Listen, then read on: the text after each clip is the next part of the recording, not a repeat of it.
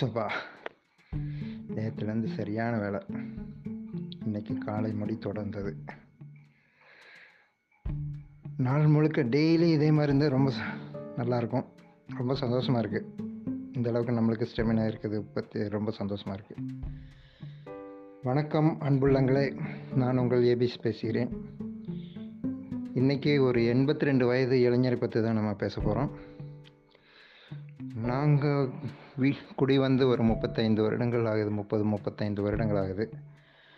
அதற்கு ஒரு நாங்கள் குடி வந்து ஒரு இரண்டு மூன்று வருடங்களுக்கு பிறகு தான் எங்கள் வீட்டுக்கு பக்கத்தில் குடி வந்தாங்க. ரொம்ப சுறுசுறுப்பானவர்.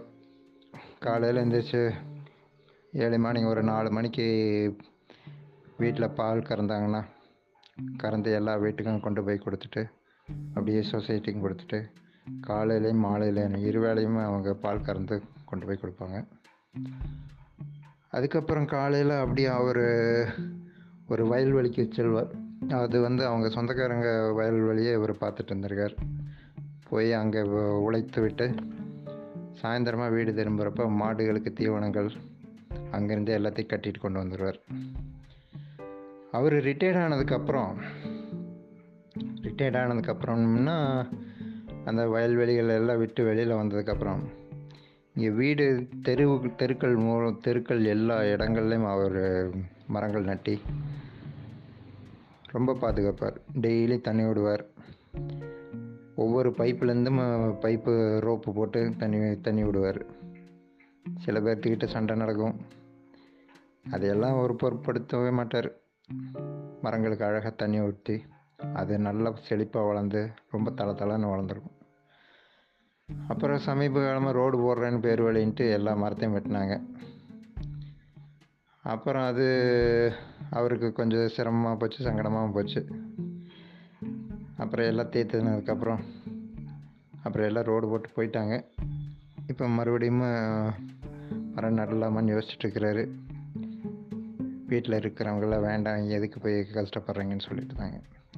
அவரை பற்றி ஏன் சொல்கிறேன்னா ஒரு இரண்டு வருடங்களுக்கு முன்னாடி ஒரு வருடம் நினைக்கிறேன். ஒரு வருடத்துக்கு முன்னாடி மரம் ஏறி இருக்கிறப்போ ப்ரெஷர் கொஞ்சம் அதிகமாகி கீழே விழுந்துட்டார். மரத்துலேருந்து கீழே விழுந்தோன்னே செஸ்ட்டில் நல்ல அடி மார்பகத்தில் இருக்கிற அந்த ரிப்கேஜ் போனுங்கள்லாம் வந்து ஃப்ராக்சர் ஆயிடுச்சு. அப்புறம் ஹாஸ்பிட்டலில் இருந்தார்.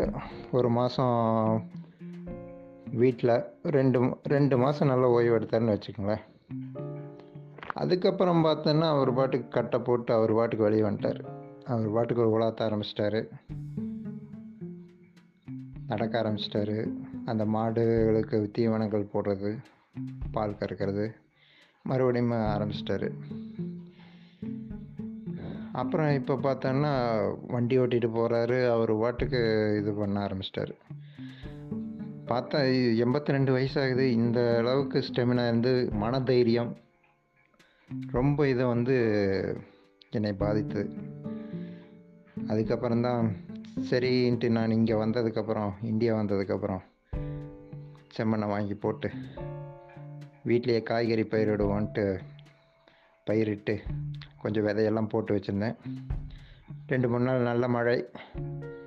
அதில் அழகாக வெண்டை செடி ஒன்று பூத்தோன்னு ரொம்ப சந்தோஷமாக போச்சு.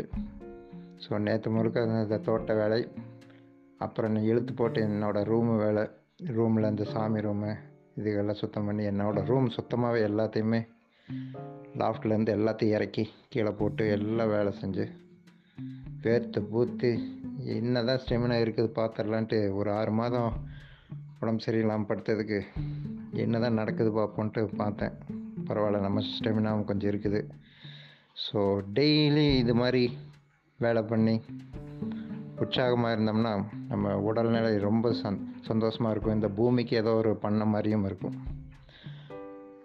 அவர் இன்னும் நீடுழி வாழ்க வேண்டும் என்று கேட்டுக்கொண்டு ஆண்டவனை பிரார்த்தித்து கொண்டு விடைபெறுகிறேன். நன்றி வணக்கம்.